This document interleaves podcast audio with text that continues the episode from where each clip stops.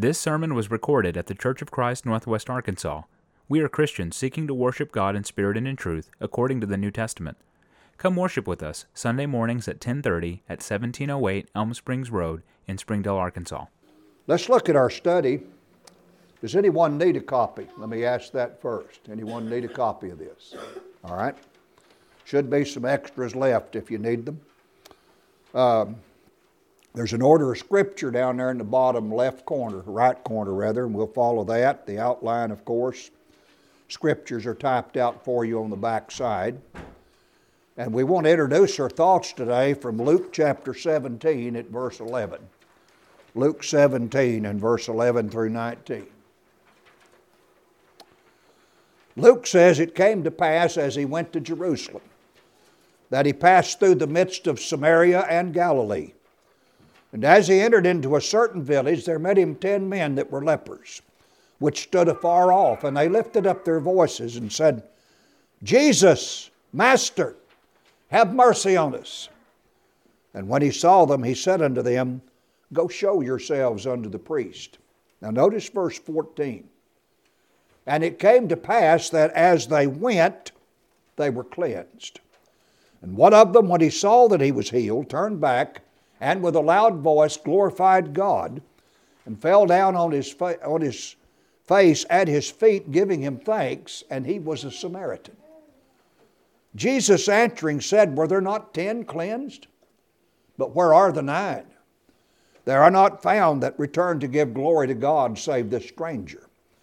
And he said unto him, Arise, go thy way, thy faith hath made thee whole.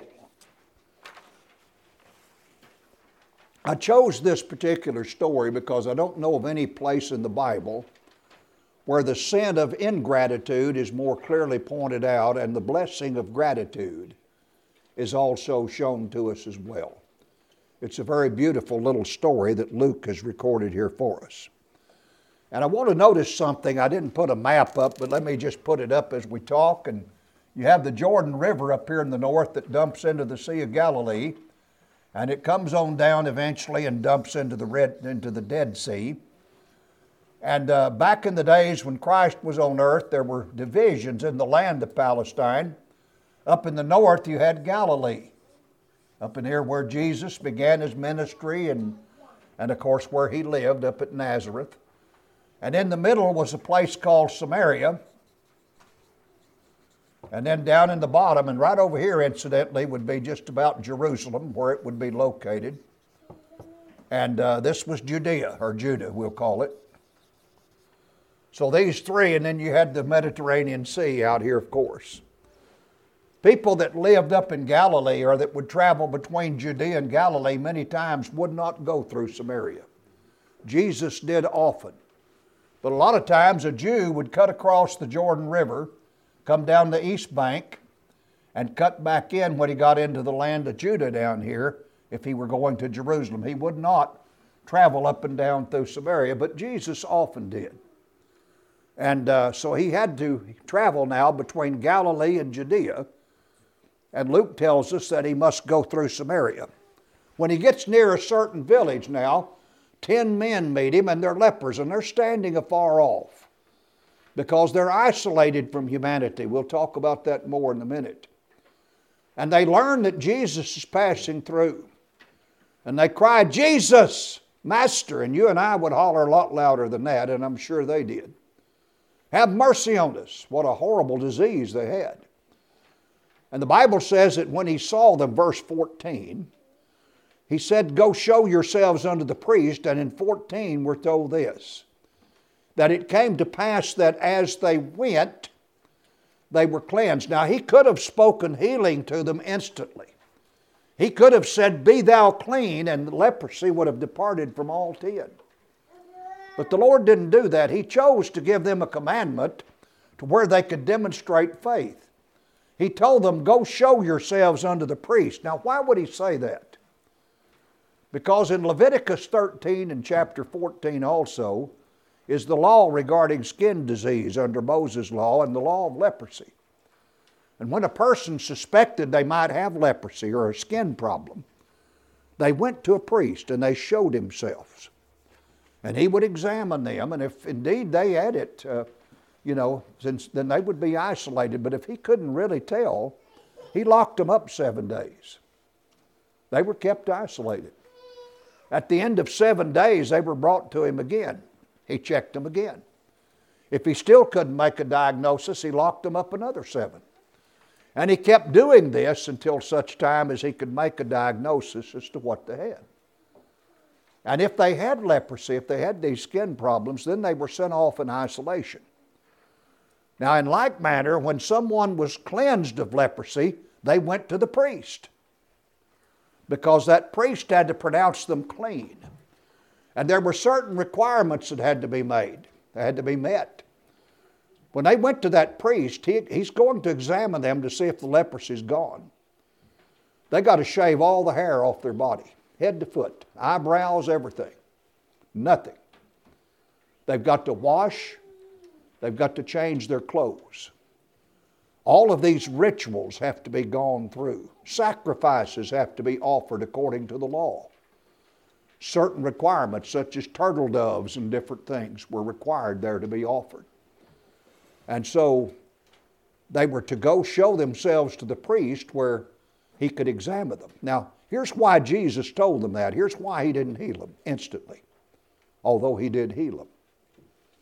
He says, Go show yourselves unto the priest. What he wants them to do is go to the priest as if they're already healed.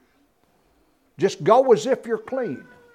In other words, trust me so much what I have said to you, how I'm going to heal you, that you just you just automatically go because you know you're clean. And so he wanted them, you see, to express faith. They weren't clean yet. So in 14, as they start off, the Bible says it came to pass as they went, they were cleansed. Now all of a sudden they look down. Their skin has just returned to normal and, and they're healed. Nine of them just keep going. They're just happy as they can be. Probably picked up speed. They can't wait to get there. They've been isolated from everybody. I don't know how long, it doesn't tell us. Some of them likely longer than others. But one of them returned back, fell on his face at Jesus' feet, and gave him thanks. And he was a Samaritan. And we've talked about Samaritans, haven't we? We've talked about Samaritans. There's a reason why a Jew wouldn't pass from Judea into, into Galilee and vice versa by going through Samaria. Because we've talked about how the fact that after the death of Solomon, remember the 12 tribes divided. This begins what we call an age or a period of the divided kingdom. And 10 of the tribes pulled away and refused to serve Rehoboam, the son of Solomon. Because Solomon had been a tyrant and a bully, frankly. The people were sick of his rule, they didn't want the rule of his son. And so the, the whole nation divided up north and south like America did during the Civil War. Ten tribes went to the north and two tribes stayed to the south. And these ten tribes to the north, every one of them, beginning with Jeroboam, had wicked kings. There wasn't a good king among them. And when you study the books of, books of Kings and Chronicles, you read the history of all of this. And what you find simply is this that, that the tribes to the north, the ten tribes up there who took the name Israel, had a horrible king. Every one of them were wicked. The books of Kings and, and Chronicles will tell you the reigns of these kings, what their name was, what they did wrong, how evil they were, how long they served, and some things about them. And so we've got kings like Ahab, who was married to Jezebel. Remember her? That kind of wickedness up there in the north, see. And finally, that 10 tribes in the north became so corrupt that in 721 BC, God permitted Assyria. Assyria was the dominant world empire, their capital there being at Nineveh. He allowed them to come in and conquer these 10 tribes. And when they conquered the 10 tribes, they scattered them out because Assyria could conquer anybody, but they had trouble keeping them conquered. But they figured out a way to subdue them. They would take parts of who they conquered and scatter them out among other nations they controlled and spread the population out, you see, and move them into different strange lands. Then they would pull heathen people other, from other places and put them back into these places they had conquered and scattered. And what they did was move Gentiles into this land. Remember, these were remnants of the ten tribes of Israel. These were, these were Jews. They intermarried with these heathens, these Gentiles that were moved in, and polluted their race. They had corrupted the law of Moses. They were worshiping idols up here. And so they were just considered by the Jews to be dogs. Nobody wanted anything to do with them. They would not keep company with them, they wouldn't even go in their house. And so these Jews were not going to pass through Samaria like Jesus did, but often the Lord went up and down through here. And you remember in John 4, about right up in this area, he stopped at a Samaritan city, or near there at Jacob's well. That city was called Sychar. And there he converted a woman of that city, and through that woman converted about the whole village. And Jesus normally would not go among Gentiles, but he did not shun traveling up and down through Samaria, as we learn here on this occasion. So now only one of them has returned back to give thanks, and the Bible says that he was a Samaritan. He was the old dog, you see. Nothing good expected to him, and yet he's the only one that returned back. Jesus said, We're not ten cleansed. Where are the nine? There are not found to return to give glory to God save this stranger. And he tells him, Go your way. Your faith has made you whole. Your faith has saved you. I would ask you today what you think of the nine lepers. What do you think of these guys? Now, it's easy for our righteous anger to boil, isn't it? And we say to ourselves, well, that's despicable. What these men did is, is, is just, just such ingratitude. To have such a loathsome disease like this that the physicians of the day could not cure, and now this man, Jesus of Nazareth, has cured them. And they lack the gratitude to, to simply return back to Him and say, Lord, thank you. Thank you, Jesus. They couldn't do that. And probably the reason is they're just in a hurry to get to that priest. Doesn't matter the reason.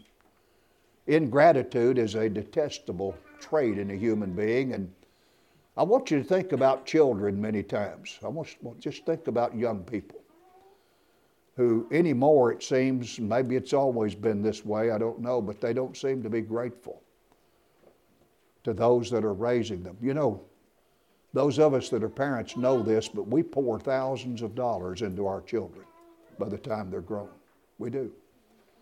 Clothing them and feeding them and educating them, putting braces on their teeth, whatever the little ones need. Thousands and thousands of dollars we invest in our children, trying to give them those things that are going to help them through life. And what do we see with young people today? kids that are unruly, disobedient, disrespectful to parents, rebellious. And it's horrible sometimes. Sometimes they even talk terrible to them, not grateful for what's done for them. And it's, it's really a despicable thing, but I'm going to tell you something worse. It's bad in young people, all right. It's worse in adults like us. It's a horrible thing to see in an adult. In an adult that, uh, if you'll think about your life, there are just so many people in your life that do things for you. What about your boss? And we can have a we can have a bad guy for a boss or a bad woman, but a lot of times we can have a good one too. And do we go say thank you? It's not a matter of just trying to gain points with them, as we say, but it's it's just a courteous thing to do. We've got school teachers, young people, whether it's your parents teaching you at home or whether you're going to a public school. They're educating you. They deserve gratitude. It's okay to go and say, Thank you. I appreciate what you're doing for me. Learn to do that. There are people about us that serve our life. What about the, uh, what, the, what about the people that pick up your garbage? How would you like it if they didn't run? What's wrong with telling them, stopping them sometime, giving them a little tip? And saying, I appreciate what you do. And just try to make their day better. So many times things are done for us where we're just not grateful. And this is Thanksgiving week in this country, a national holiday, and we have a specific day of thanks, but every day really ought to be Thanksgiving. So let's talk about gratitude this morning, and as we discuss it, I want to raise three questions with you. Number one, what does the Bible teach about it? What does it say about gratitude? Now, we can't, we can't give you everything it says, but what does it say? Secondly, why aren't we more grateful? Why? Three, how can we overcome ingratitude in our life if we have it? We'll answer those three questions, hopefully, from the Bible, and when we do, well, I hope that that you'll say this morning, you know what, I needed that. I'm glad that we studied this subject. I'm glad that we refreshed our minds about it, even though I knew some of these things, because I need to be more grateful. And if I can cause you to feel that way this morning at the, at the end of our study, then certainly our, our, our study time here this morning has, has been profitable for us. The first question then would be what does the Bible say about gratitude? And if you'll notice there in the scripture on the back of your page, it says many things, but I'll read you a couple of verses. Number one, Ephesians chapter 5 and verse 18 through 20. Paul said, And be not drunk with wine wherein is excess, but be filled with the Spirit, speaking to yourselves in psalms and hymns and spiritual songs singing and making melody in your heart to the Lord. Verse 20, we often read 18 and 19. Here's 20. Giving thanks always unto God and the Father in the name of our Lord Jesus Christ. Giving thanks for all things unto God and the Father, always. So that's what the Bible teaches. And then in 1 Thessalonians 5 and verse 18, the Bible says, In everything give thanks, for this is the will of God in Christ Jesus concerning you. Brethren, it is God's will that you and I be grateful. I do not believe ungrateful people are going to heaven. I really don't, because they're not doing the will of God. In Matthew 7 21, not everyone that saith unto me, Lord, Lord, shall enter into the kingdom of heaven but he that doeth the will of my Father which is in heaven. We often cite that verse. But what is the will of the Father in heaven? Well, part of that will is in everything give thanks. For this is the will of God in Christ Jesus concerning you. That's why I think un- ungrateful people are not going. Number one, you don't get great living, out, great Christian living out of people that aren't grateful. You don't. Let me tell you where you get the greatest Christian service. You get it out of people like Paul, and here's why Paul was so great to me. Paul believed that the Lord had done more for him than he could ever possibly repay. And he spent his life in service to Jesus, trying to give him everything he had because he felt indebted to the Lord. Do we feel indebted to the Lord like this? That He's done so much for us, we can't possibly do enough for Him. Because if you'll have that kind of attitude, that kind of gratitude in your heart, God will get great service out of your life. He'll get dedication from you. Coming to church will not be burdensome and difficult. Doing things, giving of your time to teach the Word of God to others will not be a problem for you. It'll be a joy to serve Jesus and to help spread His word as He wants done in this earth. See? So, attitude is everything, and this attitude of gratitude is something you and I should all have. If you and I think that ingratitude is so detestable in other people, can you imagine how God feels right now? Every day? He looks down on this earth. I, I heard recently on television, just two or three days ago, we now have about 8 billion people on earth, is what's estimated. 8 billion. Not very long ago, around oh, 10 or 11, it was, uh, it was 7 billion. We've already increased another billion in the last 11 or 12 years. 8 billion. As God looks down today on 8 billion people that He created, how many are worshiping Him today around the world? There are a lot of people that aren't. And all day long, He looks down on, a, on an earth of billions of people full of ingratitude for Him, who never pause and say thank you to Him, who never pick up His Word and study it and try to follow it, who breathe His air, receive His rains, enjoy His sunshines, His fruitful seasons all of his blessings, and yet they're too cluttered up in their lives and too busy and too indifferent to be gra- grateful to their Creator. He looks down on that all the time. And if we think ingratitude is horrible, don't you know his heart's broken? Don't you know it is? It's the will of God that we be grateful. And uh, we're not going to heaven without doing that will. Now that leads me to the second, second question I want to raise. If we know it's the will of God, if we're told that he that doeth the will of the Father is the one that goes to heaven, why aren't we more grateful? And I'm going to suggest for us about two reasons. Number one, we get so absorbed in the gifts we have that we forget the giver. We get absorbed with what we have, especially here in America, that we forget the giver of those gifts. And I think that's, that's really what explains those nine lepers. Think about leprosy for just a minute and the isolation of it. When that man had leprosy, when he was pronounced unclean, he was put off away from all other people. Now, if he had a business, a very profitable, very lucrative business. Immediately, he's separated from his business. It's just gone. If he's a good farmer, they take him off his farm. And he can't, he just can't farm anymore. He can't, he can't pursue his occupation. If he's got a lovely wife that he just loves with all of his heart, just the, the life of his life, he can't be with her anymore.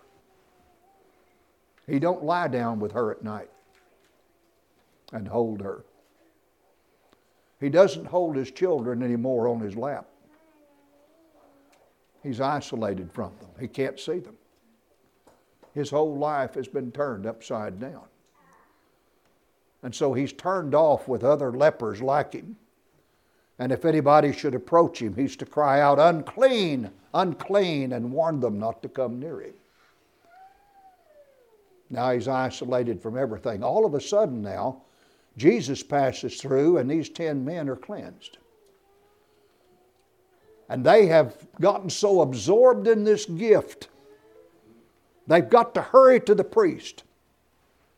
Because as soon as they can get there and shave the hair off and wash their bodies and change their clothes and offer the sacrifices, he can pronounce them clean. They can go home to that lovely wife.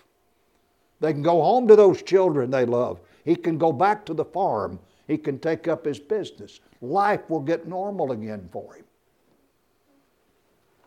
And they can't wait to experience that, I believe. They don't have time to remember the giver. Jesus because they're absorbed with the gifts. Does that sound like our lives? Sometimes. James 1 in verse 17 every good gift and every perfect gift is from above and cometh down from the Father of lights, with whom is no variableness, neither shadow of turning. We can get absorbed with gifts, brethren, and go off and play with God's blessings, so to speak, and forget the giver. I remember one year, I believe it was at Christmas, I'd gotten Julie something very special for a little, little daughter, a little girl. And I don't remember now what it was. I wish I could remember whether it was a baby doll or something really, really beautiful. Rather costly for my income. And I just knew that when she opened that package, you know, she would come running over to Daddy and hug his neck and, and say, Thank you, Daddy. She opened it up. She lit up just like I thought. But she ran off in the corner and started playing with it. That's okay. She was a child. But we get absorbed with our gifts and we forget the giver. I would have loved a little hug from my daughter then. And I have told that story with her in the audience, by the way, before. So I don't mind doing that. We have that kind of relationship, so I don't make her mad. She knows. She probably doesn't remember it anyway. But we can be that way ourselves if we can get absorbed with what we have because God's so good to us that we forget the giver. Secondly, we're not more grateful for this reason. We just assume that God and other people know how grateful we are, don't we, sometimes? Well, I don't need to tell God. He already knows. He knows everything, see. So I don't need to thank Him. Or I don't need to tell my wife this, or I don't need to tell my husband this, or I don't need to tell my children this or anyone else. They already know how thankful I am. I don't need to tell the brethren how much I appreciate them. The lesson that I heard, how much I loved it, how much I appreciate their study continually to teach the church, or things like this in our life. We just get absorbed in these things and assume that people already know. There was a lady by the name of Mrs. Thomas Carlyle. So she had a husband named Tom Carlyle. This woman died of a broken heart. You know, sometimes grief will kill you. She died of a broken heart because she had a husband that wouldn't praise her. And when they, when they read out of her diary, she had written this, and I'll quote Thomas never praises me. If he says nothing, which he does, I have to be content that everything's all right, unquote. You got a husband, old Thomas here, that never praised this woman. She was his partner, she was his companion. She took care of his physical needs, the desires of his body. She cleaned his house, she washed his clothes. She bore his children and helped raise them. Countless things she did for old Thomas, and yet she said he never praises me. And if he just says nothing, I just have to assume that everything's okay. Isn't that pitiful? And she died of a broken heart from, a, from an ungrateful husband. That works the other way, too, ladies. From a husband that works hard, that's so good with the children, that's such a good example, that's such a great companion to you, that, that nourishes and loves you and cherishes you and holds you and dries your tears. A good man. And he deserves gratitude and praise, and all of us do, and we need that in our lives, and we don't need to assume that people in our lives already know how we feel. We need to be able to tell them how we feel. And we need to, to do that also with God. I read one time of a woman who had a husband, and, and uh, she said to him one time after 20 years of marriage to the old jerk, she said, You never tell me anymore that you love me, that you, that you appreciate me. You never tell me that. He said, I told you that 20 years ago when I married you. If I change my mind, I'll tell you. What a, what a great guy that is. It's pathetic, isn't it? And, and we need to tell people in their lives how much we appreciate them. Tell God. You know, when I go off to Alabama, a lot of times when I they'll have an early service on Sunday, and so I'll get out of there about three thirty or four o'clock. From it's really South Alabama, southeast. Pretty good drive back. I try to get through Memphis and through that traffic and cross the Mississippi River and get into Arkansas and stop and spend the night and it's usually pretty late when I get to, say, Forest City. And I'll pull off there and find me a hotel and, and spend the night. And I did that one year coming out of Alabama, remember. And uh, the next morning when I got up and started down the hallway with my things, going to load the, the car, I ran into this black lady that was a maid there at that hotel. The friendliest woman I think I've ever met. Uh, giggling, laughing, happy.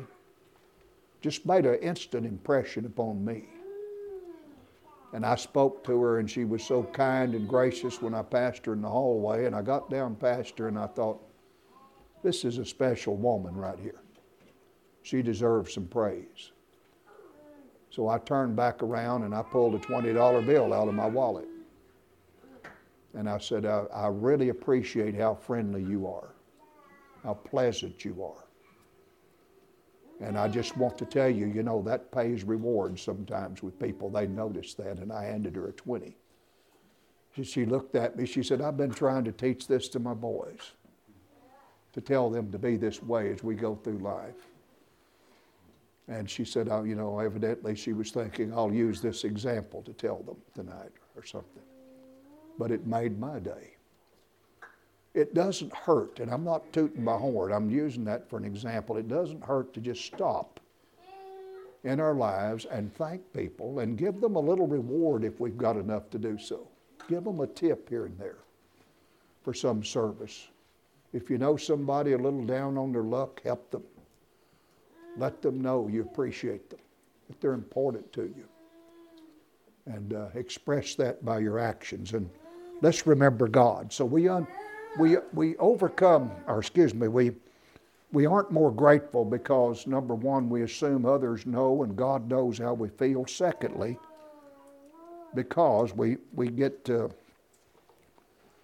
we, we just, uh, we get absorbed with the gifts we have and we don't remember the givers. Number three, how do we overcome ingratitude? How can we overcome that? I'm going to give you three, three things, three suggestions. These are suggestions. This is not a know it all talk this morning. This is encouragement to us, admonition. Number one, if you want to overcome ingratitude, Count your blessings and not your bruises. See the glass half full, not half empty. Think about the good things. Because we have a tendency to exalt the bad things, to remember them. Somebody will mention a year, it might be 2010. Another person might say, Well, I remember that year, I broke my leg that year. I broke my leg then. Yeah, we remember 010. A broken leg happened.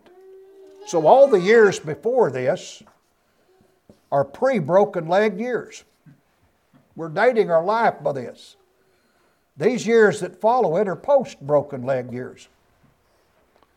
And this, is, we, this we can remember and focus on because we broke our leg. We date our lives around tragedies sometimes not around good things. This might have been the year we had a child graduate from college. Might have been a year that a new baby came into the family. Wouldn't that be a lot better to reflect on? The good things, to count our blessings and not our bruises.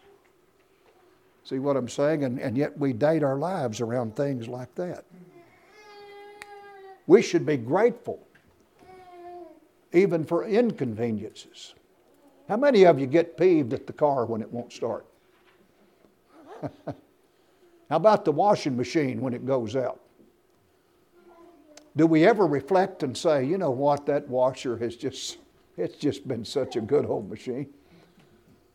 It's washed our clothes for years. I've, I've really loved this washer, you know, but let it go out and we just we lose it. you know, the car won't start, but how many times did we turn that key like we did this morning and she cracked right up? And we'll just go berserk if it don't work. So we'll, we'll look at our tragedies like that. One little boy said one time, he said, I'm grateful for glasses. Usually a little boy's not. This boy said, I love my glasses. Somebody said, Why do you like glasses? He said, It keeps the other boys from hitting me and the girls from kissing me. He'll change his mind on the girls one day. But he found a reason to be happy about even his having to wear glasses. I put a note down here for you in the second column at the bottom. It's in real small, fine print. But it's a, it's a comment Matthew Henry wrote. Now, Matthew Henry, if you're not familiar with him, Matthew wrote a commentary on the whole Bible. I'm not sanctioning his commentary. Frankly, I've got other commentaries that are better. But he wrote, he did write a whole commentary on the Bible. If I remember right, it took him about 20 years to do that. It's a monumental work. Here, I can't finish the book of Revelation. He wrote a commentary on the whole Bible. It's not a very long one, but the book is about that thick. It's a thick book if you buy it in one volume.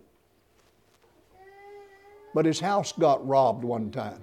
Here's what Matthew said about this robbery. And a thief is pretty detestable. Look at, look at what the man wrote. Quote, Let me be thankful first because he never robbed me before. Second, because although he took my purse, he didn't take my life. Third, because although he took all I had, it wasn't much. And fourth, because it was I who was robbed and not I who robbed. I'm glad I wasn't the robber. I'd rather be robbed. He found four things there I don't know if I would have found to be thankful for for being robbed. He counted his blessings. He found some good in those things, you see, rather than bad things. It's wonderful when we can be thankful for something like this. I mean, I'd love to be like that guy, wouldn't you? I'd like to have that kind of attitude myself, to where when I have calamities and tragedies like that, that I can learn to respond like he did, not in anger, but to say things like this. Wow. I mean, that is tremendous to me. We're all wanting to be more like that.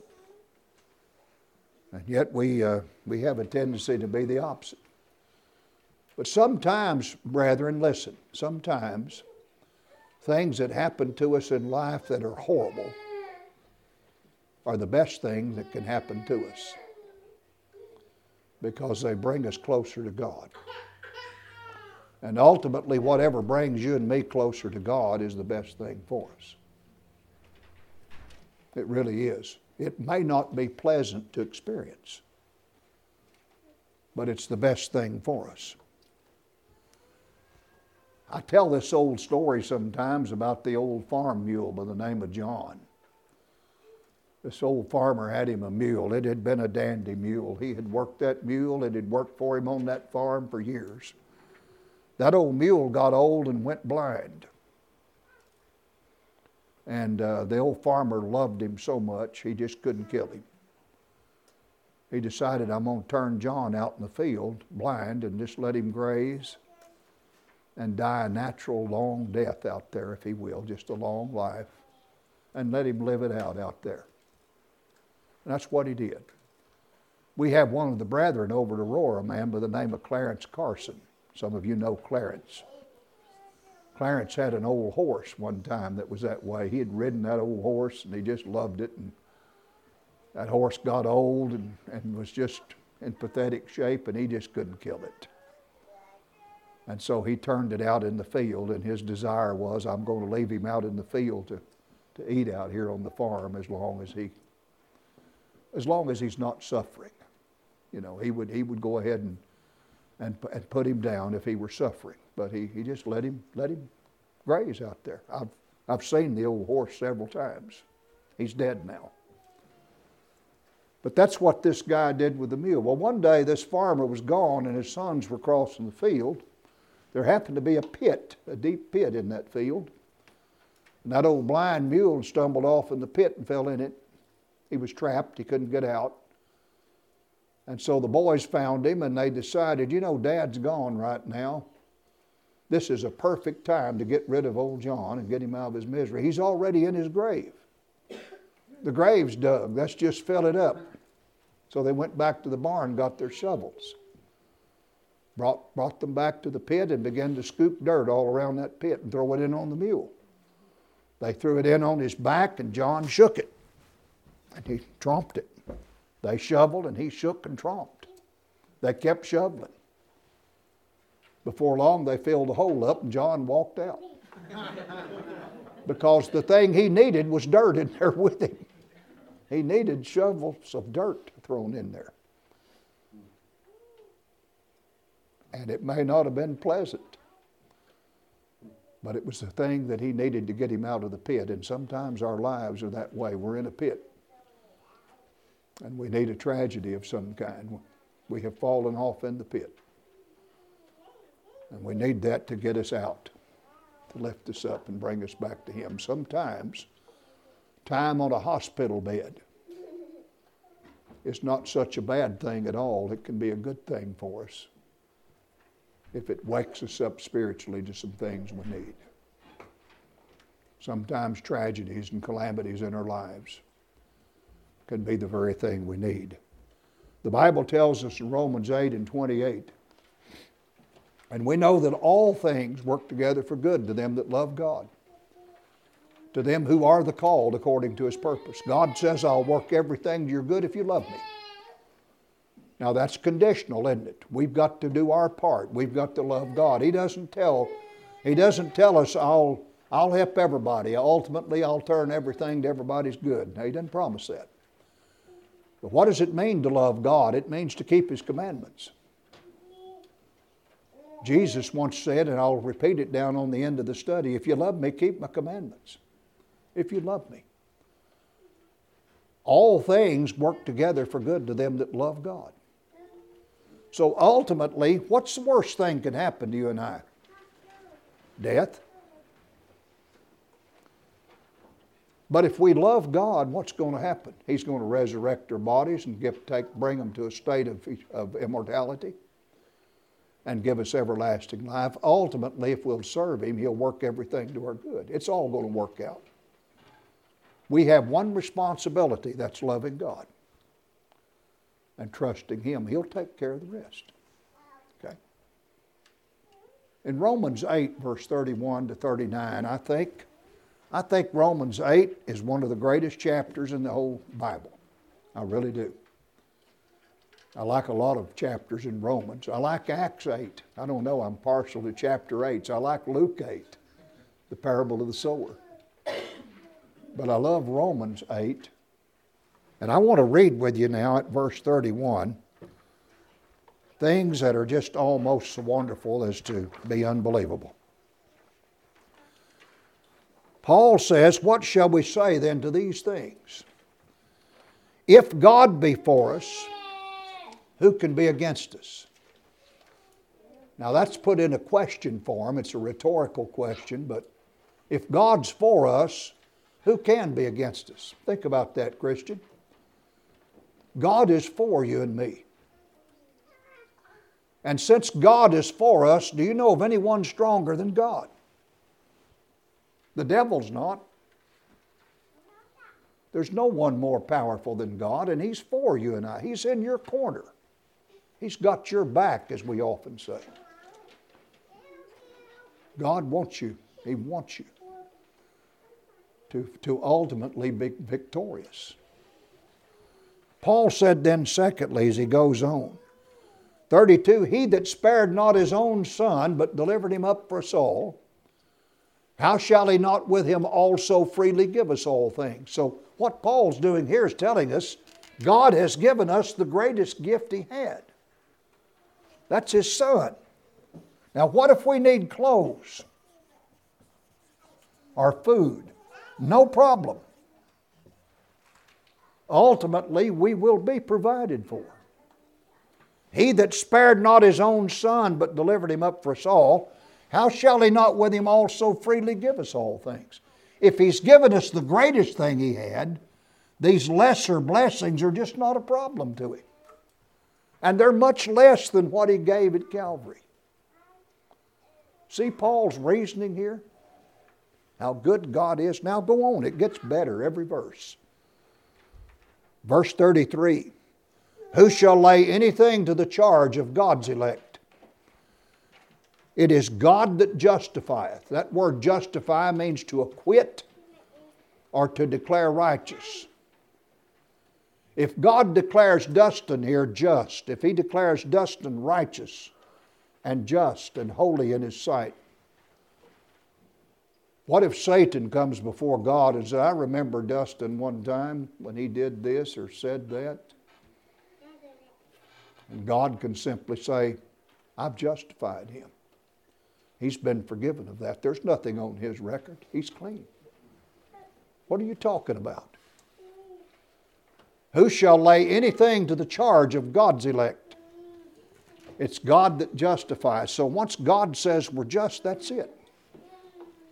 It doesn't matter what the world says, it doesn't matter what we might have done in the past. People can dredge up our past if they want to. There's nothing there. It's God that justifies. Isn't that a wonderful blessing? See what Paul's telling us now? Look, look at the next verse. It's really good. It's just rich. 34. Who is he that condemneth? It is Christ that died, yea, rather that is risen again, who is even at the right hand of God, who also maketh intercession for us. So let's get Paul's reasoning. He names four reasons here why you can't condemn a faithful Christian. His question is, Who is he that condemneth? Answer, nobody. Nobody if we're God's faithful child. Here's why. Who is he that condemneth? He said it's Christ that died. Yea, rather, that's risen again, who is even at the right hand of God, who also maketh intercession for us. So here's one, two, three, four reasons why you can't condemn a faithful Christian. Why? The reason you can't, it's Christ that died. He's died for us. Why can't you condemn a faithful Christian? Because Christ is risen, and He was risen again for our justification. Romans chapter 5. He's offered His blood at the mercy seat in heaven when He rose. As our high priest, that sacrifice up there has been made and the debt's been provided for. He's even at the right hand of God. He's right there in God's presence as our advocate, as our high priest. He makes intercession for us. He speaks to God about us and pleads our cause. See? Four things. Now, if you can do away with these four, if you can destroy Christ's death and his resurrection, remove him from God's right hand, and stop him from interceding for us, you can condemn a Christian. But those four things are in our favor. God is for us. And the question then is who can be against us? See? So let's reflect on those things. Let's, let's just think about things like this. We can overcome ingratitude by counting our blessings and not our bruises. Secondly, we overcome our ingratitude by considering our material prosperity. You might be having financial trouble right now. You're still better off than most people. I put a little quote here for you. I want you to read it with me in the third column if you can see it. I had to shrink the font so much, and then I put it in light print so it would be separate from other things and maybe more distinguishable. May have made it harder to read. There was a fellow one time wrote a book called The Great Ascent. In that book, he described what you and I might experience if we were reduced to the economic level of a lot of people here on earth. As you think about this earth and the people on it, I want you to think about the poverty worldwide. There are people right now scrounging for the next meal. They don't know where it's coming from. Many of you will go home today, the pantry will be full, the refrigerator's loaded. Cabinets are stocked. The deep freeze has food in it. We have food laid up in abundance in this country. Some of us will go eat at a restaurant here in just a little while and enjoy a fine meal. We can afford to do that in this country. But a lot of people don't live like this, and I mean a lot of people do not live like this. They live it in, they're living in crowded streets, and just uh, makeshift houses, and open sewers and trenches running there nearby, flies and disease everywhere. They're hungry. They're skinny, malnourished. They make hardly nothing at all as far as income goes. Let's read what he wrote here. To reduce us down to how some people live in this world, he says this quote Take away all the furniture, saving a few old blankets, a kitchen table, and one chair. Imagine going home to that now. You go home and you look, you got some old blankets, one kitchen table, one chair. That's it. Secondly, he said, Take away all the clothing except for the oldest dress or suit, a shirt or a blouse, and one pair of shoes for the head of the house. Now, what's your closets look like, ladies and, and, and men?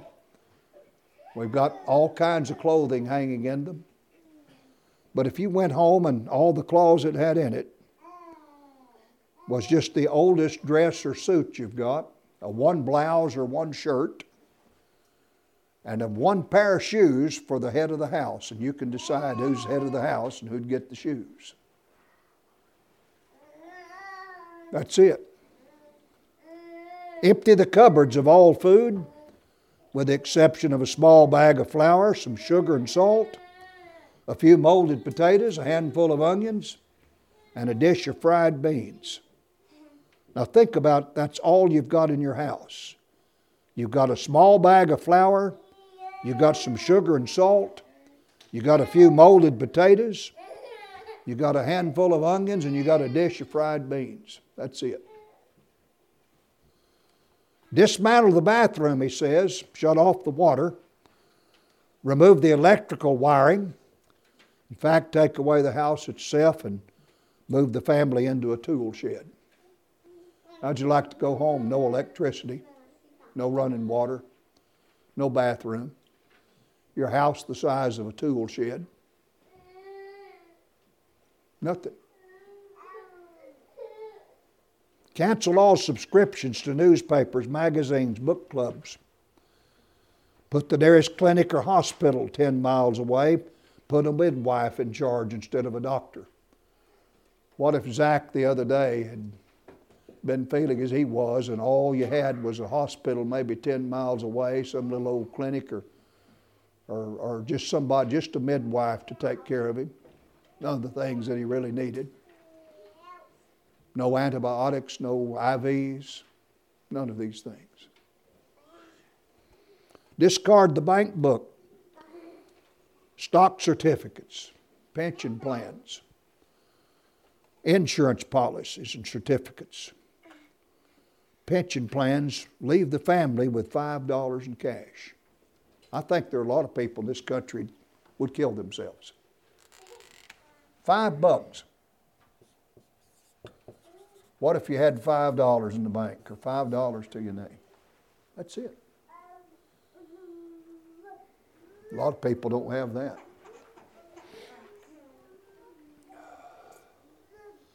He said, Give the head of the family three tented acres to cultivate. He gets three acres to farm on which he will make $300 in cash crops. That's a year. There's your gross income.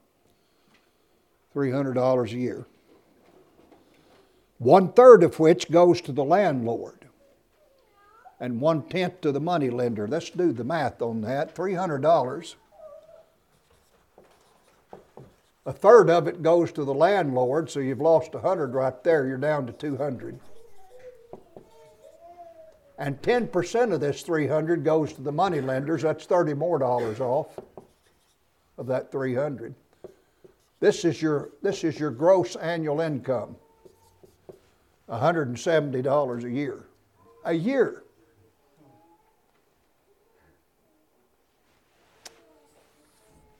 some people pay nearly that much for cable satellite car insurance costs more than that sometimes per month. Does that feed your family a month? $100, $170? no. Divide that by 12 if you want the monthly income. It's in the teens, isn't it? Not much living. He said that's what it would be like. He said, finally, knock off 25 or 30 years of life expectancy for every member in the family. What if you had 25 to 30 less years to live? A lot of us would be in the cemetery right now. We're not going to live another 25 or 30 years. We're just not. Some of you will, others won't here.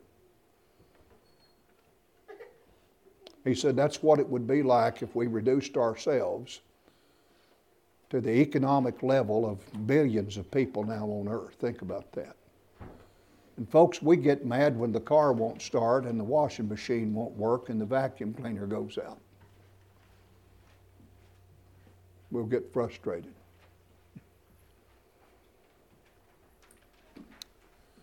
So we need to then to overcome in gratitude, count our blessings, not our bruises. Consider how we prosper materially. And number three, and finally, count your spiritual blessings in Christ if you're a Christian and consider what you have as a Christian. Because we have a whole lot of blessings.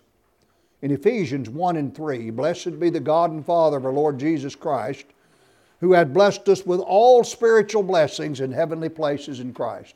Every spiritual blessing God has is in Christ. If you've been baptized into Christ and put on Christ, you have these blessings. I read the story also one time of an old tax of a tax collector that came to an old Christian man. And uh, one of the frustrating things about taxes is is having your property assessed. I know some years I'll ever ever so often they come out to the house and they they walk around. If I've made any improvements, my taxes go up. You can't even improve your property. They're going to tax it. This fella came one time to visit an old Christian man for the purpose of assessing his taxes. And he couldn't make him understand what he was, was needing there. And finally, he just got upset with the old man and he shoved a piece of paper and a pencil down in front of him. He said, Write down what you've got. Just write it down. The old man began to write. Here's what he wrote he said, uh, I have remission of sins. I have a mansion in heaven. I have peace that passes all understanding. I have joy unspeakable. I have divine love. I have a faithful and pious wife and devoted children. I've got true loyal friendship. I have songs in the night. I've got a crown of life. I have a Savior, Jesus Christ, that supplies my every need.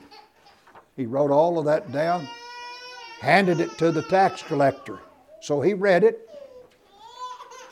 He said to the old man, Sir, you're a rich man. It's all tax free. I can't tax that. Everything we've got is from God, tax free. And every child of God has these blessings joy, peace, comfort, hope, salvation. Just any spiritual thing you can name, we've got it all. And the government can't tax it. And if you don't have these things, you can this morning by being a Christian. And here's how you do it Galatians chapter 3, verse 26 27. You're all the children of God by faith in Christ Jesus. For as many of you as have been baptized into Christ have put on Christ. Jesus said in Mark 16, He that believeth and is baptized shall be saved. So you can just become a Christian. If you're a Christian, you become an absolute wealthy individual. Maybe you've never thought of yourself as wealthy. If you're a child of God, you are. How wealthy is the uh, how wealthy is the is the offspring of a, of one of these uh, one of these princes over in the Middle East, one of these multi billionaires over there. Well, that, that child of that king's pretty, pretty wealthy, aren't they? We are a child of the King of Kings. That's what we are. Romans 8, verse 14. For as many as are led by the Spirit of God, they are the sons of God. For you have not received the spirit of bondage again to fear, but you have received the spirit of adoption, whereby we cry, Abba, Father. The Spirit itself beareth witness with our spirit that we are the children of God. And if children, then heirs, heirs of God, and joint heirs with Christ, if so be that we suffer with him, that we may be also glorified together. For I reckon that the sufferings of this present time are not worthy to be compared with the glory which shall be revealed in us. We are heirs of an absolute fortune, a child of the King of Kings. And so all of these blessings are ours. Those of you that are here today, Christians, what would you say if I ask, Have you been as grateful as you could be and should be? You might say to me, Pat, I really haven't. I just haven't. But I'm going to be. I'm going to do better. I'm going to start being more grateful. If you're thinking that today, you see, this study's been worth our time this morning. It's Thanksgiving week, isn't it? But every day really ought to be. And as I close, let me say this. We, we not only express our gratitude to God by our words, but we express it by our actions. Jesus said again in John 14, 15, If you love me, keep my commandments. Keep his commandments. If you need to become a Christian today, if you're a Christian already, and you'd like to have prayer for whatever reason it may be, whether it's burdens or whatever it is, we'd be glad to assist you in whatever need you have. We invite you to come as we rise and sing the song selected. Would you come? We hope you enjoyed this teaching from God's Word. If there's anything we can do to help you in your walk with Christ, send us a message at facebook.com slash cfcnwa. To find more sermons, look for us on Apple Podcast, Google Podcast, Spotify, and like our Facebook page. Thanks for listening, and God bless.